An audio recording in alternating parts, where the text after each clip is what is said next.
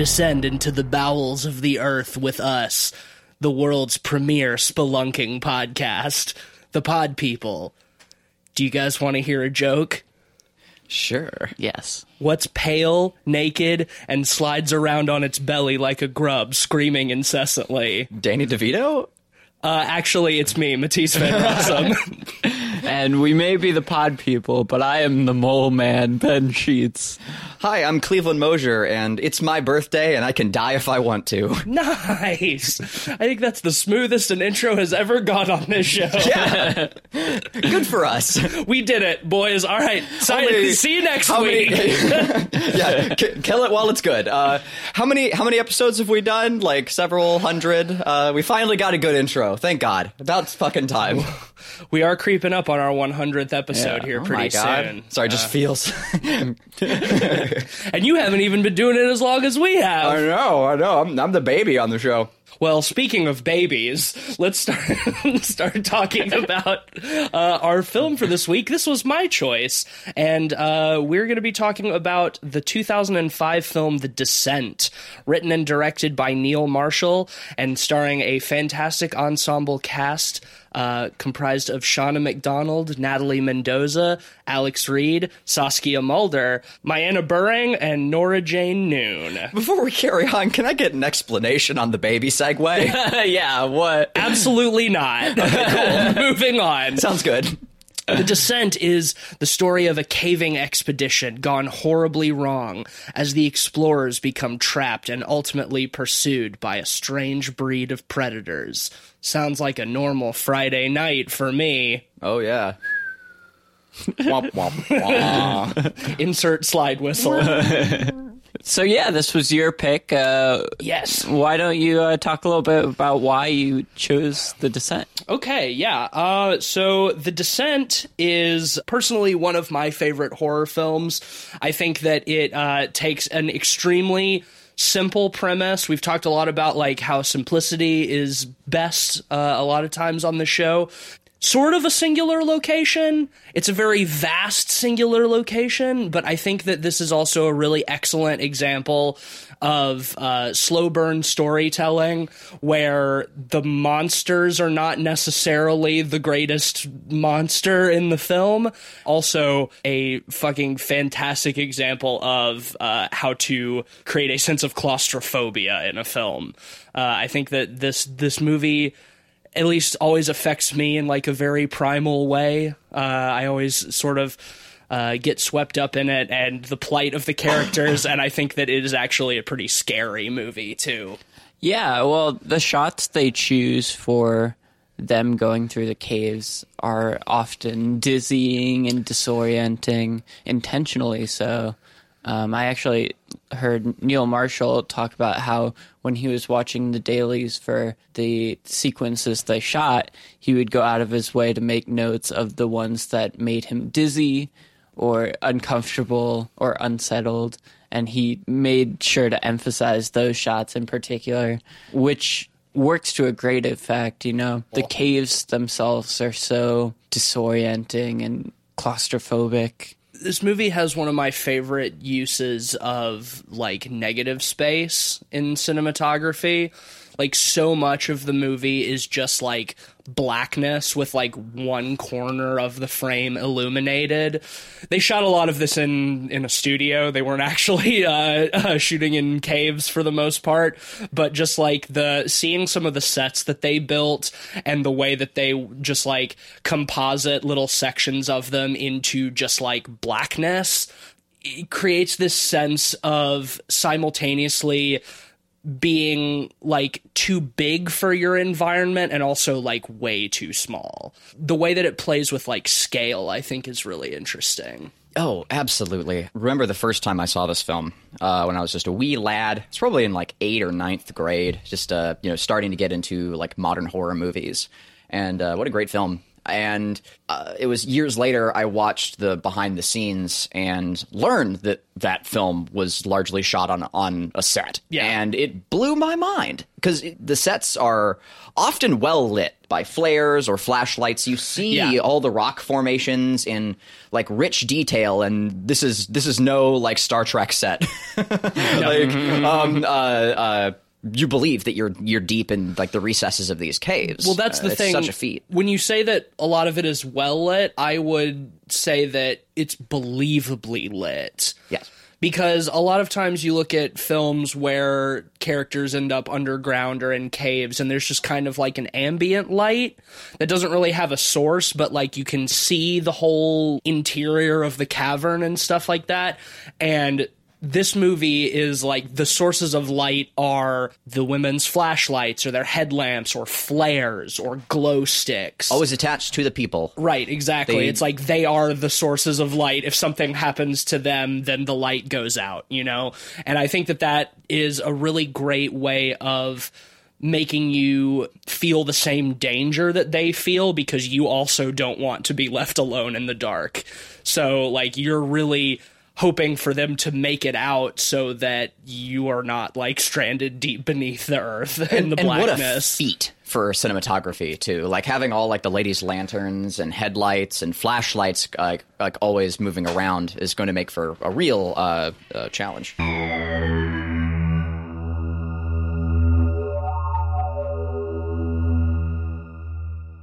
All right, we're we're back. I don't remember what we were talking about. We had to take a break to play with a baby. oh yes Uh, oh yes That that took instant priority. yes Um, but I think I remember. Okay, um, get us I back was, on track, Cliff. Uh, I was talking about uh, how much. Uh, I was just. I think I was adding to your point about how much of a feat the the lighting is in this Oh, film, yeah. and how much of a challenge I, I you can only believe it would have been to shoot.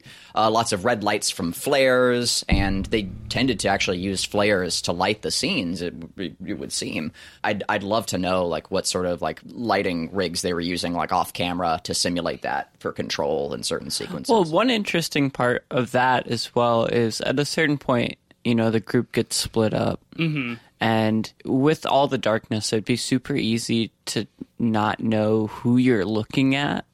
But the way they do it is they have each of them have their own kind of color palette with the flare versus the torchlight versus the glow stick versus, you know, even the camera has its own I mean the aesthetic to an extent. that's a fantastic point and like the color palette in this movie in general is one of my favorite things is that like you said they don't make the lighting homogenous throughout the film. Even the flares are different colors. Like you have like orange flares and then like red flares and the glow sticks are green and then you know at one point they they one of them makes a torch so you've got like this this orange yellow light as well. And yeah it becomes very very very helpful in keeping track of who is who once they've all become separated because the movie is so disorienting and you have such a hard time keeping track of anybody's location that like those color hints are a very clever way around that because it would be easy for this movie to just become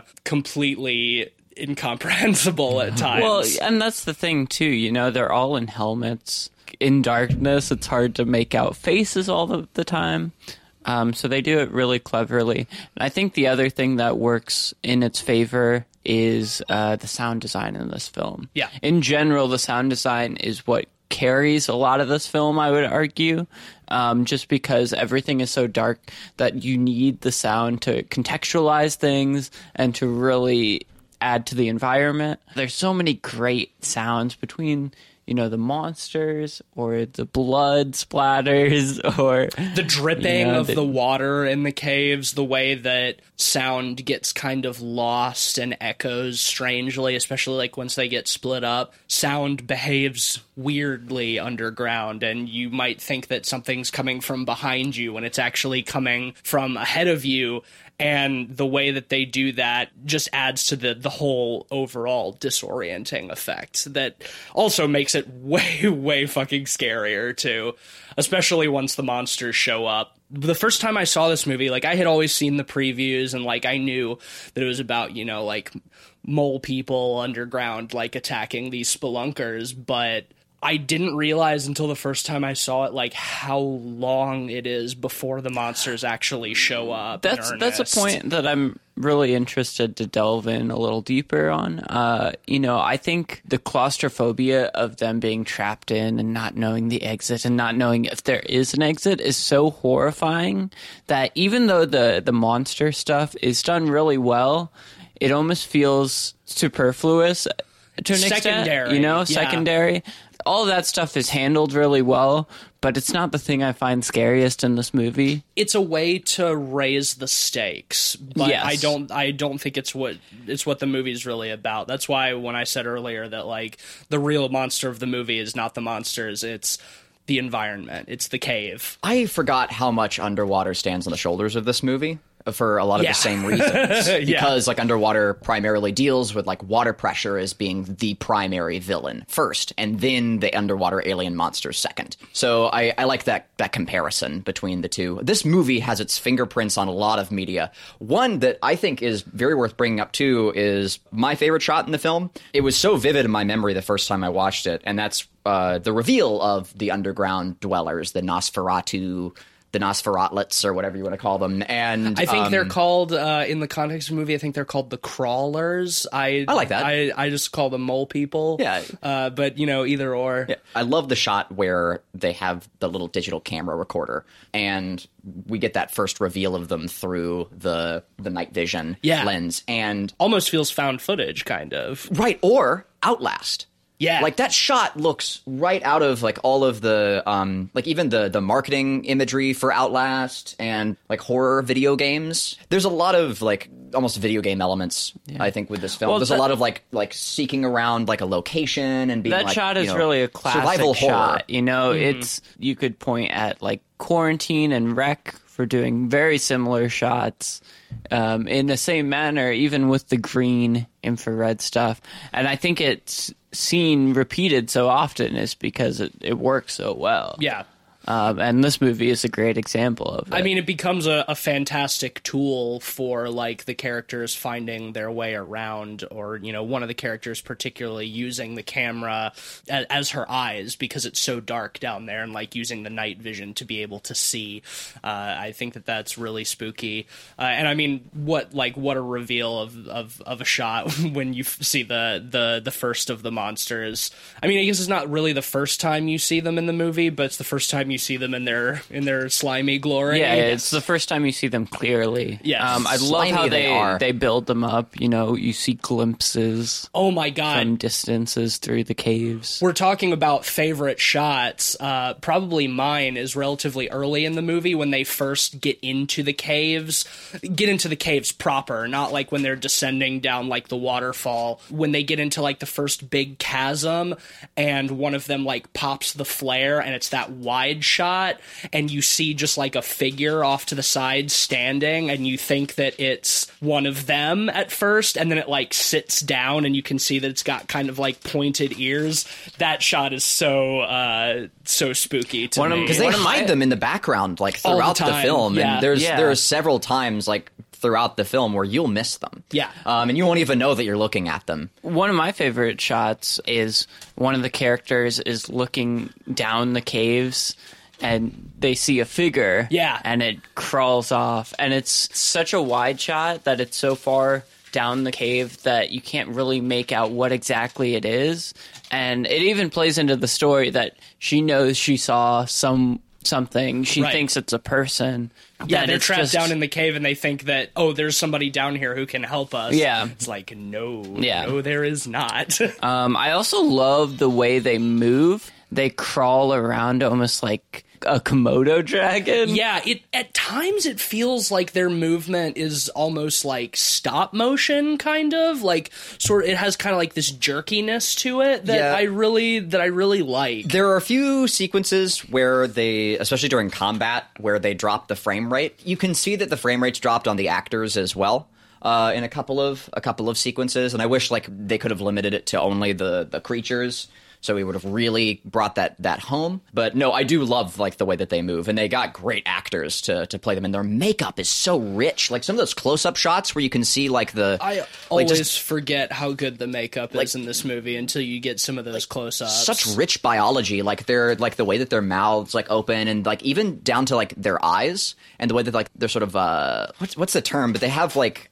It's like fish. It's like fish eyes or like crocodile eyes. Like Yeah. they're they're kind of milky on the sides. Yeah. And then They have uh, colored contacts in as well, which helps. Well, um, yeah, you get the you get the impression that their eyes are are starting to become vestigial after Yeah. after generations of evolution because they're blind. Mm-hmm. So it's like you they they kind of have like small eyes that are almost like closed up, sort of. Man, they're so gross too. Like some of those close ups where they get like right up in the faces of of the women is like just really really nightmarish. One of the other things I like with the monsters and when we see action with them, I was listening to a little bit of the commentary, and uh, Neil Marshall in particular was talking about how for a lot of the fight scenes, they did very minimal choreography because they wanted it to feel as raw and messy as possible. Yeah. And it really does. It feels very haphazard. yes, haphazard and messy and yeah, unexpected. brutal, yeah.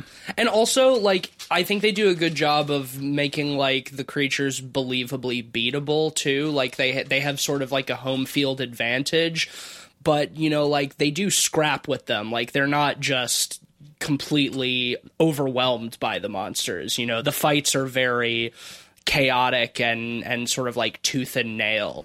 it's it's hard for me to pick like specific aspects of the film to to gush about. Visually, it's just it's such a feast. I'm having trouble like keying into anything specific to really. Well, here's really a dig question into. I have for both of you. We all have seen this movie several times at this mm-hmm. point. You guys probably saw this movie much earlier than I did. Do you think this movie has aged well? I do. do. I do. I think it's it's very clear. It's I don't use the word dated because I don't I don't think that this movie is like held back by when it was made. And there are a lot of films like from this time that I think do not hold up very well. You can identify when this film was made largely by the color grading, especially like, early The on. outdoor stuff before they really get into the yeah, cave. the setup leading into the cave, it's it's so like color graded with that like early aughts like blues, uh, like those those blue colors. Like the trees just look blue. Anything that is that is naturally gray in those scenes has been color corrected to be blue. Uh, I don't think it's to the film's detriment. I think it's just a product of the time it was in, and it does fit the theme and feel. Like our our protagonist is in a time of suffering, Yeah, like and, and in, in in remorse. So like the enriched blue colors sort of gives us like a, a sense of like their perspective and how they're perceiving the world, not necessarily how the world actually is. So there's plenty of context for it, and it doesn't feel just like it was stylistically slapped onto the film because of the time it was made. So in that respect, no, I think that the style of cameras that they used still look fine. If I had any nitpicks about the film, or did you want to say anything else about like the film's like age? Well, I think it's aged very well. I think so too. Um, it has a timelessness to it where, like, outside of you know a few tertiary things like the camcorder that they use, even some of the cabin stuff, you really can't place this movie. Besides that, I would say it dates itself only in like the level of technology that they have available to them and like their clothes a little bit like just their their styles. Like the the one irish girl holly you know she has like a very like 2000s haircut. But other than that uh i think that like the story and the horror is timeless i do not think that that has aged poorly at all Uh, when it comes to the story, actually, I do have like one very small nitpick. I think you guys are probably going to disagree, and I think that there's plenty of validity to it. But Get um, ready to be dogpiled, man. Oh yeah, We're I'm coming. prepared. I'm prepared. I'm ready to fight. Um, uh, no, no, it's just I would have liked to have gotten to know the characters a little bit more beforehand. I think Annihilation does this very well. It, you don't necessarily need more screen time to get to know these characters, and the movie does make plenty of attempts to insert backstory for these characters in dialogue. We learned that, like, uh, for instance, the the Irish character that she um, was like climbing a cathedral and got caught at one point. We know that she's sort of a renegade. That's She's sort an of her. adrenaline junkie. yeah. Exactly, like, that's she, her She's thing. reckless. Yes, we know that about her, and each of the characters get their little moments like that. But I never felt like as much of an attachment to these characters as I did as like some of comparably uh, some of like the the protagonists in Annihilation, for instance. I just adore like how that film gives us just these little these like brief moments just to let us know like this character was in an abusive relationship this character lost someone this character has cancer and like what these things mean for them and it's enough for us to like sympathize with them just just a little bit because in this film I don't I just see them as like I saw them largely as strangers throughout the film so like their deaths didn't mean as much like didn't have as much like personal impact to me. I felt like they have a lot of gratuitous impact and they're very powerful and shocking. But when it comes to like feeling for these characters, they make several decisions that are also like reprehensible and it's with intent. It's not the usual like don't go down that hallway kind of bullshit. For instance, when um you know, we we learn that uh, I I can't remember her name, but the, the person who planned the party uh, or planned the expedition, um, uh, Juno. Juno specifically picked out like this cave that no one had explored before. Deserves to die. She's just killed her friends, like in doing something that reckless. Well, I mean, and she literally kills one of them on accident later. Yes. I mean, she's and it's all thematic. if like, if this if this film has a human villain, it's her Mm-hmm. for sure.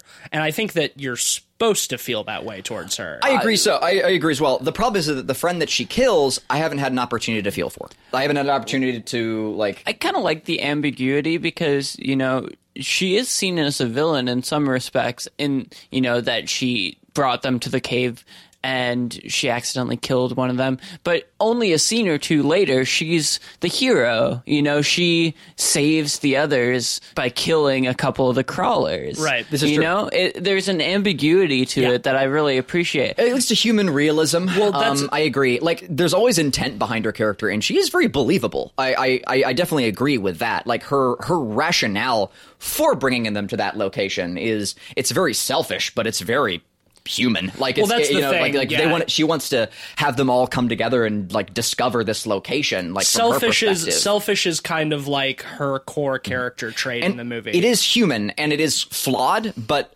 Uh, She's not evil. like and her character is probably one of the most fleshed out the rest less so I, I felt like they were almost more just like cannon fodder like Well, I think in a way, I think in a way they kind of are. Like the the movie is really, or the story rather, is really hinged on the tension between Juno and Sarah, our protagonist, because they they have conflicting motivations Yes. and and so a lot of the character drama comes from how they clash because we see at the very beginning of the film the car accident that kills Sarah's husband and child.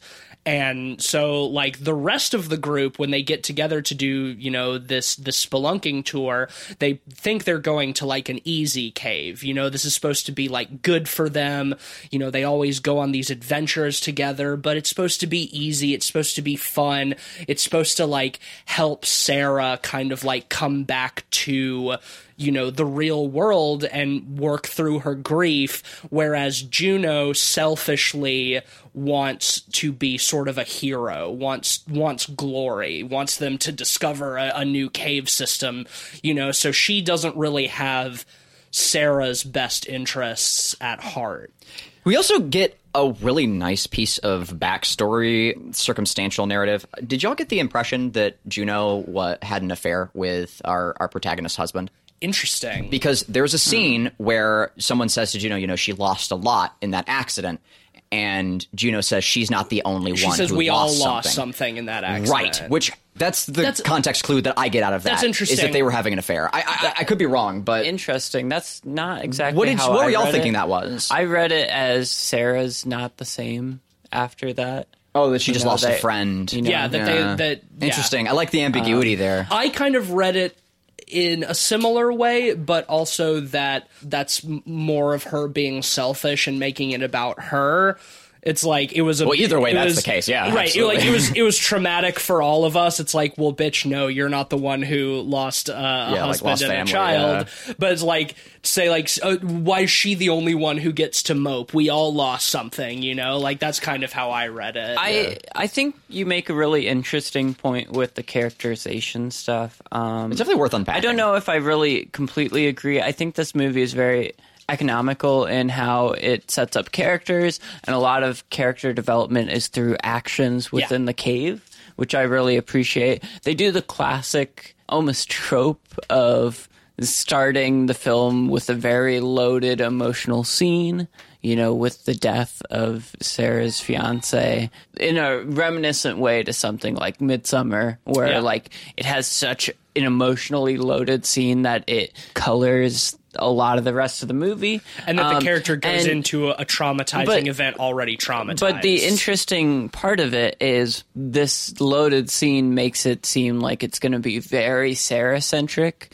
Once they get in the caves, it's about all of them. And in that respect, I, I kind of agree with you, Cleve, that like the characters can feel a little underdeveloped because they're all given a little too much focus rather than, you know, giving specifically Juno and Sarah more focus. But I don't think that's too much of a problem overall because a lot of the character development does happen organically in the caves in seeing who is skilled at certain things, who's adept at certain things, and so on. I think you're very right. It is a very subjective point. It's personal. Like we know, like what I would want out of the movie. A a key point for me to bring up actually is associated with Sarah, and that is her traumatic event is one of the first things that we see for her. We only get a brief moment with her and her fiance like out hiking before the event. You get the whitewater rafting too. Right. We see her like happy, but we don't get to know who she is before this event. I don't think that that's what it's about. I don't think that w- her life before this matters in the context of the story. I don't think I would like that exposition. No, I don't think so either. I actually like that it starts with that like traumatic event. It's like, okay, yeah, we don't get to know her family, but I don't think we really need to. You don't you we don't need we don't need to to like see who she was before to know that she is irreparably damaged by seeing her husband and young daughter die horribly. It's a structural thing in the same way as Midsommar in a lot of ways. You know, like we don't want to know the family Right. that dies. You know, it's loaded because it's subjective through the character who's being traumatized, which in this case it's Sarah. Less so about the the relationship itself, but more about how it affects her. I agree. I mean, I don't think you're wrong, Cleveland. Like, there are definitely a couple of the characters, two in particular, who are pretty underdeveloped. I think that largely they do just kind of serve a purpose of like bodies that, you know, people that need to die. but, you know, I think that Juno and Sarah get a great amount of, of character work. And even like Rebecca and Holly, I feel like I know those characters too. Like, we get a lot about Holly being the adrenaline junkie, the risk taker. She's the one, you know, she runs off at one point recklessly because she thinks she sees daylight and falls into a hole and breaks her leg, which is really where like the stakes start to increase exponentially you know Yeah. because the the cave-in has already happened they're already trapped and then one of one of their party has crippled herself. And rebecca really like once the cave-in happens really steps up and sort of like takes charge. She's the one who climbs across that that chasm and like plants the pitons so they can all go across. Like she's the level-headed one the survivalist who's like we have to do such and such we have to do this and this and this if we're gonna get out of here. Like she's the one who while the rest of them are panicking is like sort of the steady center. And like i feel like i know all of those characters. The other two a little bit less, but I don't hate it because I have four characters that I know and care about. In a horror movie, a couple people just need to be there to die. They just do, you know? Yeah. That's a pretty nice like way to sum that up. And I think those are those all all those points make sense to me. There's not a ton left that I really want to talk about. One big thing, of course, is the ending. Yes. Um, but if there's anything else you guys want to cover before then, Well, actually, uh, yeah, I think that what I want to talk about transitions into the ending very well, and that is Sarah's uh, continued dreams and hallucinations throughout the film. Yeah. I really like those sequences. I, I don't know how y'all feel about them. Deft. They're very subtle. They're very, you know, like lightly put in, and I appreciated that. I feel like they're beautifully abstract, which is what I would want from like dreams and hallucinations, but also like thematically very relevant.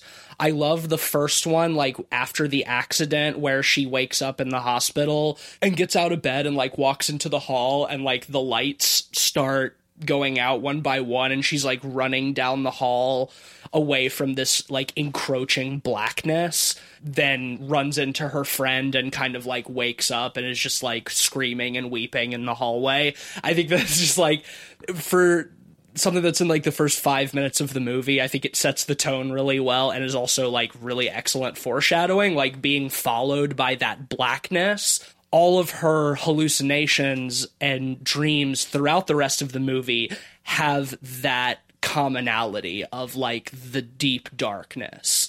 One thing I really would say about the dreams is I feel like they're really the heart of the story of the film. You know, in such a plot centric film, to have those almost interludes as breaths mm-hmm. within the movie really helps develop the character of Sarah. They feel almost like chapter headers. yeah, I would agree. Absolutely. and, how and the way that they develop like how there's a certain degree of repetition but how they change to sort of reflect what's happening throughout the movie like a, a, a Shifting pattern. one that she continues to see is like her daughter holding a birthday cake just which is a really nice image just like totally dark with just illuminated by the the single candle on the birthday cake and the way that we see that a couple of times and then at one point we see it again but then her daughter has the face of one of the crawlers oh that was fucking awesome Yeah, because uh, you know, I think that the ever-present like metaphor of this film is, you know, she's also we're also diving deep into like the caverns of her mind. Yes.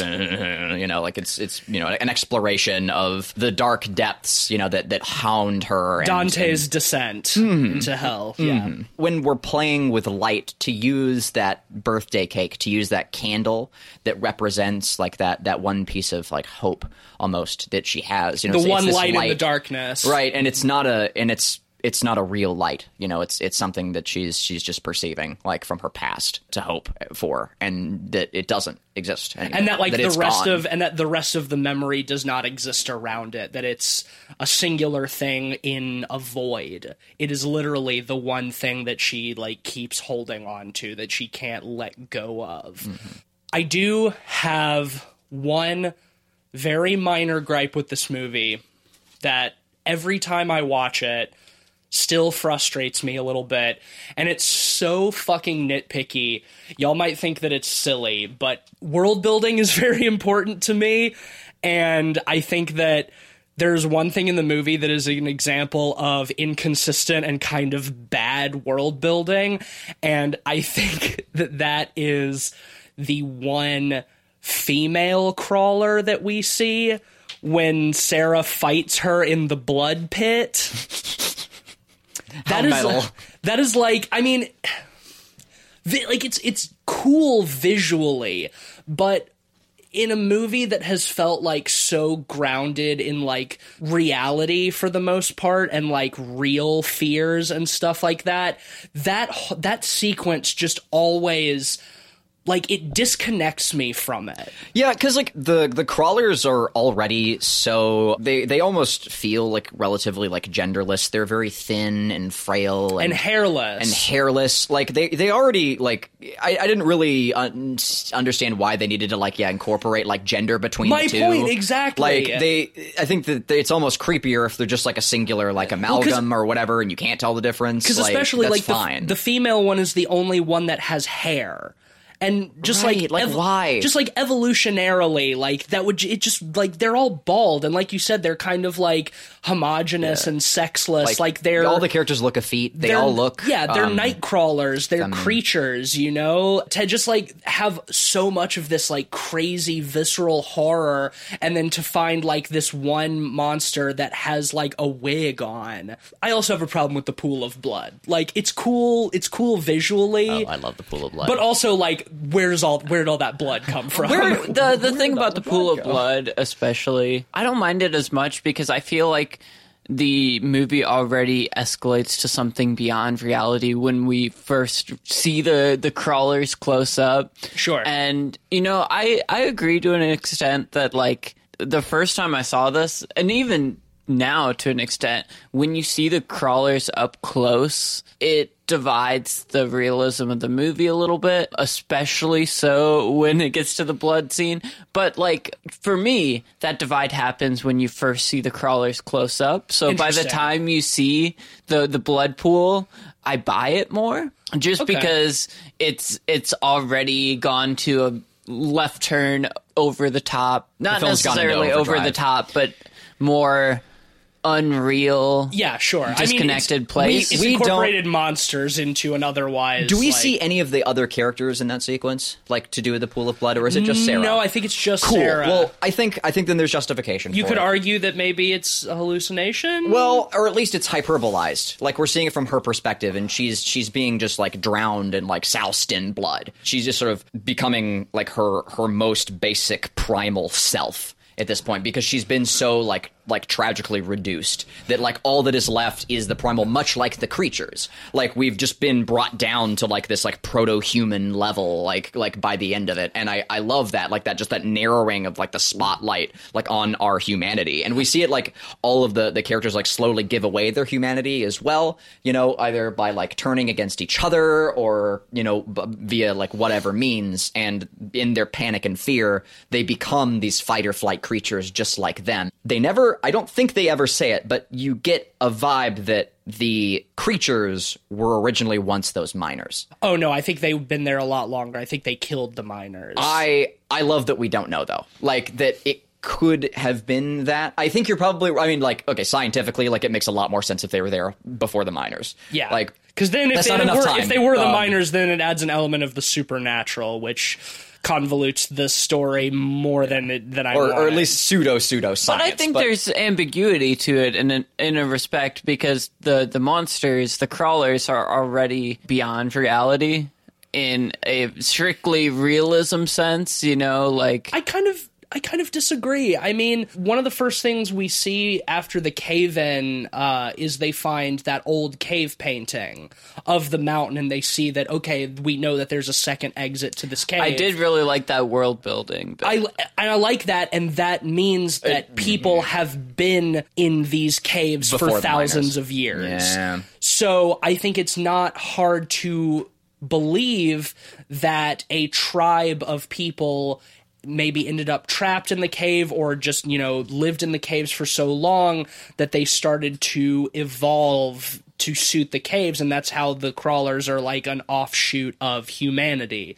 The mine like the the miners or the explorers like that they find the old helmet and like the old pitons and stuff. It's like I just got the impression that that's why the cave has never been named before because they went in there to explore it and a similar thing happened. They got killed by the crawlers. Yeah, I would agree with that.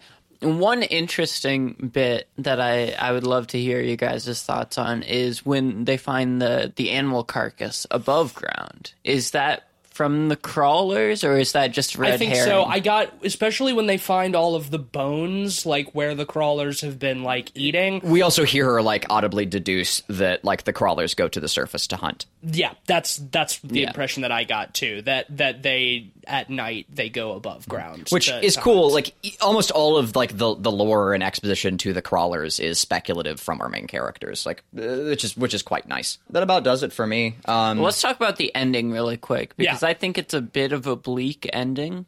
I think it's incredibly bleak. yeah, But suitably. I would not want I don't think I'd really want this film to have a happy ending. Yeah, I think there's a lot to say about it. What I love about it is, and y'all are gonna hate me for this pun, but I, I, I do I do think it's the best way to say this, and that is like as an audience, we get to have our cake and eat it too. because um uh you know we see her you know to, to kind of explain the ending briefly like we we see her escape the cave through the second exit that Which was written in the cave painting or in and of illustrated itself, in the cave painting in and of itself, like an incredibly emotional scene. It's like of her, birth, like- like she, like, crawling- yeah, like- crawling up this this mountain of bones to like this l- single ray of daylight that is like the first time we've seen daylight in like well over an hour for the movie, and then to like literally sort of be birthed from uh from the earth. Like a like primordial being Yeah. you know coming up out of the soup like it's so Covered cool in for that blood and mud and grime and shit. And I, I love like her reaction is so genuine when she finds her car and like she's driving on the side of the road. Like it, it all like feels like like a like she's escaped from this. Like you you really believe it like in her eyes. Like there's just this wild look. And uh it's it's so it's so like beautifully refreshing. And of course then she she parks by the side of the road and just takes that moment to breathe when a truck pulls by, hits the horn, and we're back in the cave. Well, and we she turns to the right and sees Juno dead in the car next to her. Right. Okay. Yeah, I forgot Yeah. about that. And then she's suddenly back in the cave, and we have the birthday cake, and her and her daughter, and she blows it out. Well, no, it, it pulls back, and we see that the ca- that it's not the cake, that it's her torch, and that she's just staring into it like we know that she's seeing her daughter as the sounds of the creatures getting closer like becomes louder, and then cuts to credits. I love the ending. Here's- I love the ending. Here's why I think it's so great, and it, it is borderline a terrible ending. Like if if they had just tweaked a thing or two, like this movie would have like I would have hated this ending. Any little changes would have been nightmarish. Do you have an example of how they could have changed it to make it bad? um, yeah, like uh, not including the birthday cake would have done it for me. I, I would have hated it. I think you're right. Like if she'd looked over, seen her dead friend, and then just been back in the cave, like That wouldn't have been it- enough. I would I would have been annoyed. And uh, the reason I love it is we get so many other sequences throughout the film where she can't distinguish reality. The hospital being like the Mm-hmm. best one, and like she already feels like she's descending into the cave. And because of that. We still do not know which is the true ending. We do not know if she is still back in the monster cave or if she did make it out because here here's here's my argument for her still having made it out and why I think that that is a very like reasonable like ending. She did get out. The truck goes by and she's brought into a traumatic state. And her traumatic state is represented by the cave. Even though she has left the cave, she will never leave the cave and uh, I, think that that's that's cool. Like she mm-hmm. she still makes it out, and the cave is just where she will always be because you know, she out now has like this horrible like post traumatic stress over it, and she's she will always be constantly brought back to that place, and it's a place that we all have and that we can all associate with. So I I love that. There's an equal argument to be made for the fact that she is trapped in the cave and she's just imagining herself leaving. But I, I think it's more interesting to think that she does make it out. We should emphasize that the Descent 2 does not exist. Fuck that. yeah, no, Get out of don't- here. I don't believe in it. existence Yeah. too. Yeah, get, uh, get out of here with that that shit. Well, like, and like, in a why would you ever like put anything like In a hmm, standalone make a new respect, movie. I very much agree with the ambiguity that you're talking about. I think it's a really clever way they approached it, and I think you make a really good point in that, you know, even if she escaped, she's not really escaping the trauma, and I think that kind of bookends with the beginning of the film really well. Yes. Um, you know, especially with the, the trauma that she experienced there. and it's because it could actually go either way that I love that ending. Because know- I would have felt cheated if they had just they had just shown me that like she made it out and then oh wait no she's back in the cave she imagined all of that I would have been pissed. Like if if that was the only like way to interpret that ending, I would have been frustrated by it. It's a cheap bait and switch That's- then, and that's, that's- all it is. Thank God it's more than that. Honestly, that's the only way that I've ever interpreted the film. I didn't really think about it the other way until you just said that. I think for me that I think she still is in literally in the cave, But I think that that is actually a really interesting read of it that I did not have before, and I like it. And I think you're right that it is ambiguous in a nice way that is equally bleak for different reasons. Yeah, and because you can you can have your cake and eat it too, because you can choose Yeah. which is like the better ending, and they're both bleak. They're both like they're still both like a horrible like thing to occur. I think and I love that. I think it. I should emphasize though that even in the reading of I think the more obvious reading of her not escaping the cave. Yeah. I don't think that's a cheap bait and switch. It is a bait and switch and they are overdone in film, no doubt. I think this one is handled very well. I think that having, like you said, like having the the final hallucination with the birthday cake as sort of the bridge between that is really good. Mm-hmm. And considering the fact that she is having hallucinations throughout the rest of the film already. It doesn't feel like a Shyamalan like out of left field twist, you know, that just like feels tacked on at the end to surprise the viewer. It feels thematically cohesive. I really like that. Oh, yeah. I think I think you you bring up a very interesting idea. I think that there there is a way to do that that style of ending where it is there that is the only option and she is still back in the horror and she didn't actually leave. Like there are I think ways to do that that well, but I think like as closely as it was done to But you that, know- like eh, I I, I I I feel like it would have been difficult to pull that off and it's bleak, but I think it also does possible. It does have kind of like an interesting beauty to it because the way that she is so fixated upon that torch and the way that she sees it as her daughter with the birthday cake and that she is smiling and totally oblivious to the monsters and the darkness closing in around her that like even though she is about to die that she's kind of found peace before the end Oh, okay, yeah, that's pretty nice. And you know, like it's it's still it's still bleak, like the way that we you know see the film end. But I mean, she's smiling. She has you know she- whether whether she has reason to or not. Like there's something she'll be reunited. there's something family, there's yeah. something that has like she she has found like found peace and has become whole in a certain way and i don't know i think that that's it's it's like a, a very nice bittersweet uh bleak and bleak as fuck ending I'm into that. I'm into that. Like uh, it's uh, I'm reading into that. I think Cool. I think Well, you you make a good point. it's a great it's a great fucking movie where you can uh, have so many different readings of something like that Yeah, And- it's a really rich Yeah, and- subject material. there's, for- there's for enough like simple of a ambiguity. premise as yeah, is, like, too. there- there's enough allegory there that like you can get academic about it with like the dark recesses and the caverns of your mind, blah blah blah, like stuff. But also you can just enjoy it as like a cool horror movie, like with lots of like fucking awesome fight scenes. you can take it completely literally if you wanted to Oh yeah, just going to be like cool, time. cool, cool cave horror movie, and like have yeah have the a dandy effects time. the effects are great there's not really i don't if there's any cg in this movie like i didn't i don't know if i spotted it the practicals are great Well, there is a lot of compositing. You were saying, Yes. because you, were, Yes. you were looking into that. Um, a lot of the the initial cave scenes where they're descending into the the cave itself When they go into the open mouth. composited in, and they are miniatures, which I found really Dope. interesting. Blew my Uh, mind hearing For that. example, even though the little waterfall that you get isn't actually water, it's uh, salt and talcum powder. Awesome Um, It so catches the light so much Yeah, better, it yeah. catches the light, and then when it hits, it like disperses a little bit, just like water.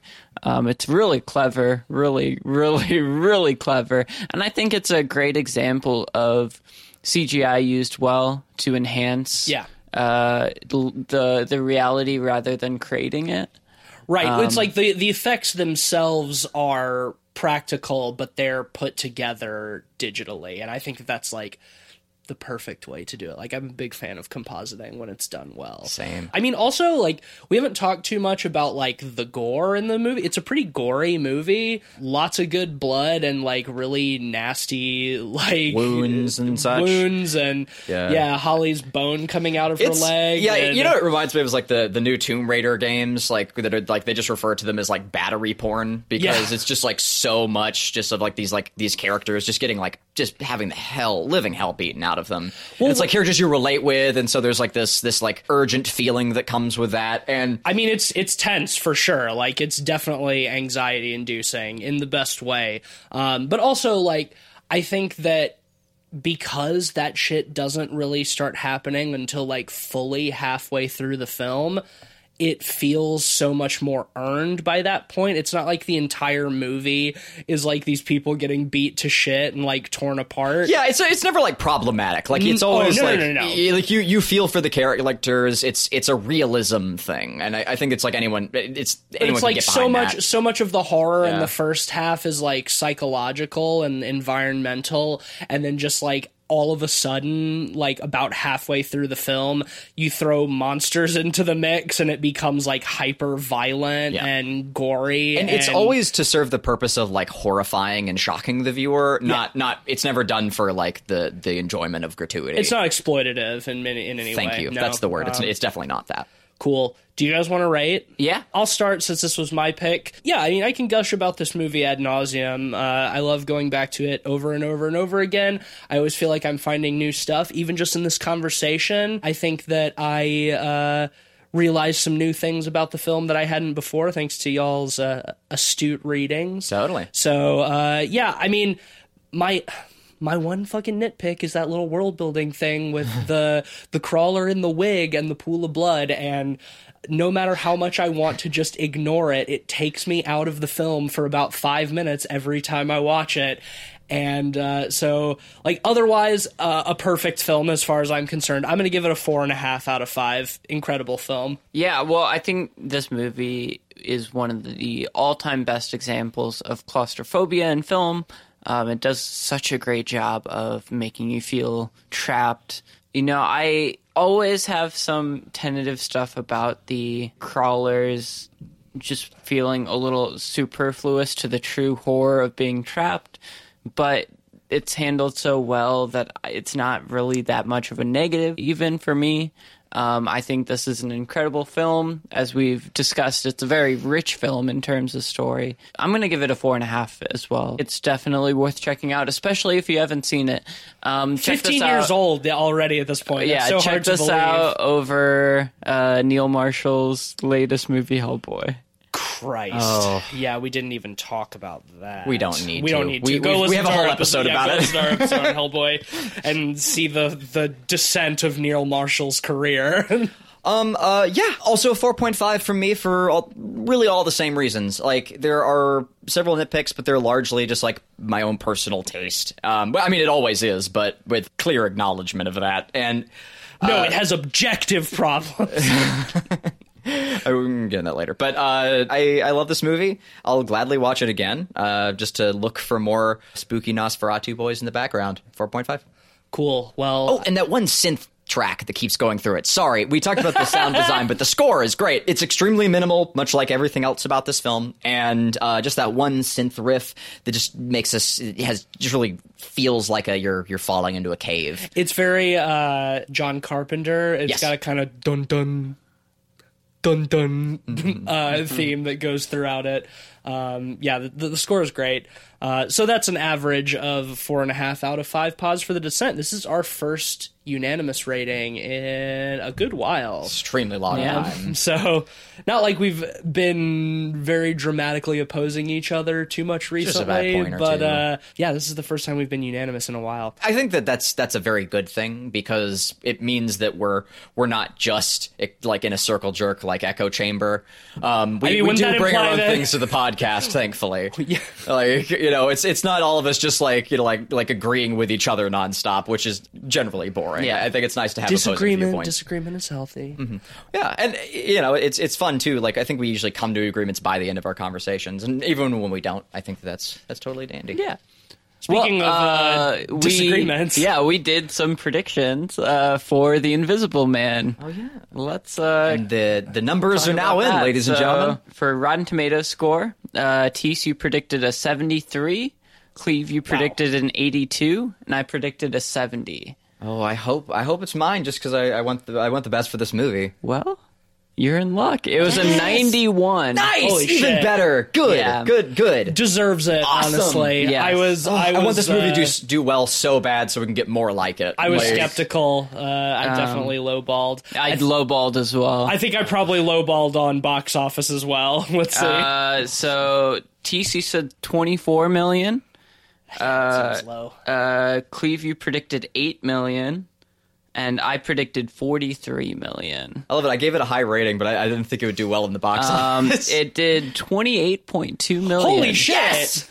So you were pretty damn close. Good. I was Um, close. I wish that that was a little bit higher, um, but Honestly, I, I kind of wish you had won that one too, Yeah. Ben. It could- because it could more, like, the yeah. more money it makes, the better. Yeah. but That's right, I will, yeah. I will take that point. Hey, that's and that's still not bad. No. like Yeah, that's that's yeah. not bad. I, I I don't know if it's like it's good like from an executive perspective, and that's well, what really this movie was very cheap to make. It was For- like five or six million and to for a- make. so it made its money back, and for like a late February horror release, that was pretty good Fantastic, numbers. yeah, honestly. for sure. Good, good. that means Um, more like it. Excellent. But yeah, that Uh, puts everything about this movie uh, was great. that That movie was puts you at three, Tease. Okay. Cleve, you're at four, and I'm also at three. Okay. So it's a it's a it's a tight competition here. what were uh, what were our bonuses for this one? The our oh preliminary sure. Uh, ratings, so just in case it comes down to that. I always like to know. I rated it four and a half. Yeah. yeah, four and a half. You predicted you would give it a four. Uh, Cleve, you predicted you would give it a five, and you did. And I predicted really? I would give it a three, and I gave it a five. So I, I remember now, like I was, I was extremely hopeful for this movie, and I didn't, and I hadn't watched the trailer or anything. I just heard that like it was an Invisible Man movie starring Elisabeth Moss, and that that alone had me like thinking that there was like going to be like some quality elements to that movie, and I'm, oh, I'm so glad. Well, so quality glad. it was. Yeah. Uh, go back and listen to our Invisible Man episode from last week if you didn't. Or watch the movie if it's still in theaters, especially. I mean, it's definitely still in theaters. Go see it. yeah, like Yeah. go check it out. Well, speaking of in theaters, next week we are covering the very controversial film The Hunt, which is coming to theaters after being delayed by four or five months. Six months. Yeah, yeah, six months. It should be interesting. We'll go hunt those pores. Will for the hunt be an affront? We did we did see a new trailer for it when we were in the theater for The Invisible Man and I must say, weirdly, I'm less excited about it now after this new trailer. They're definitely like Oh, I more, leaning. they're leaning into the controversy. They're the trailer makes it seem way more jokey, whereas like the last trailer, I thought it felt like a kind of dry satire, and now it just seems like more straight up goofy. So I don't know. We'll see. It almost feels like it has its head up its ass a little bit the based off like, like, the dry satire thing like has been done and Sure. it generally like But when it comes done- to like but if it's done political well- stuff like cringy so i'm i'm more keen on this movie being like over the top and wacky considering the subject matter like i think it's a safer like you know probably more entertaining at least take and i don't want to be like annoyed about like political commentary and, and like a, a, a horror movie well, for, I, an hour I think we or two. talked about this a little bit when it originally got uh, delayed. The original title for the film was Red State, Blue State. right. So knowing God, that, I was never expecting too much subtlety. Probably That's from the- honestly from the that's a fair point. That's a fair Um, point. We'll see. I but- the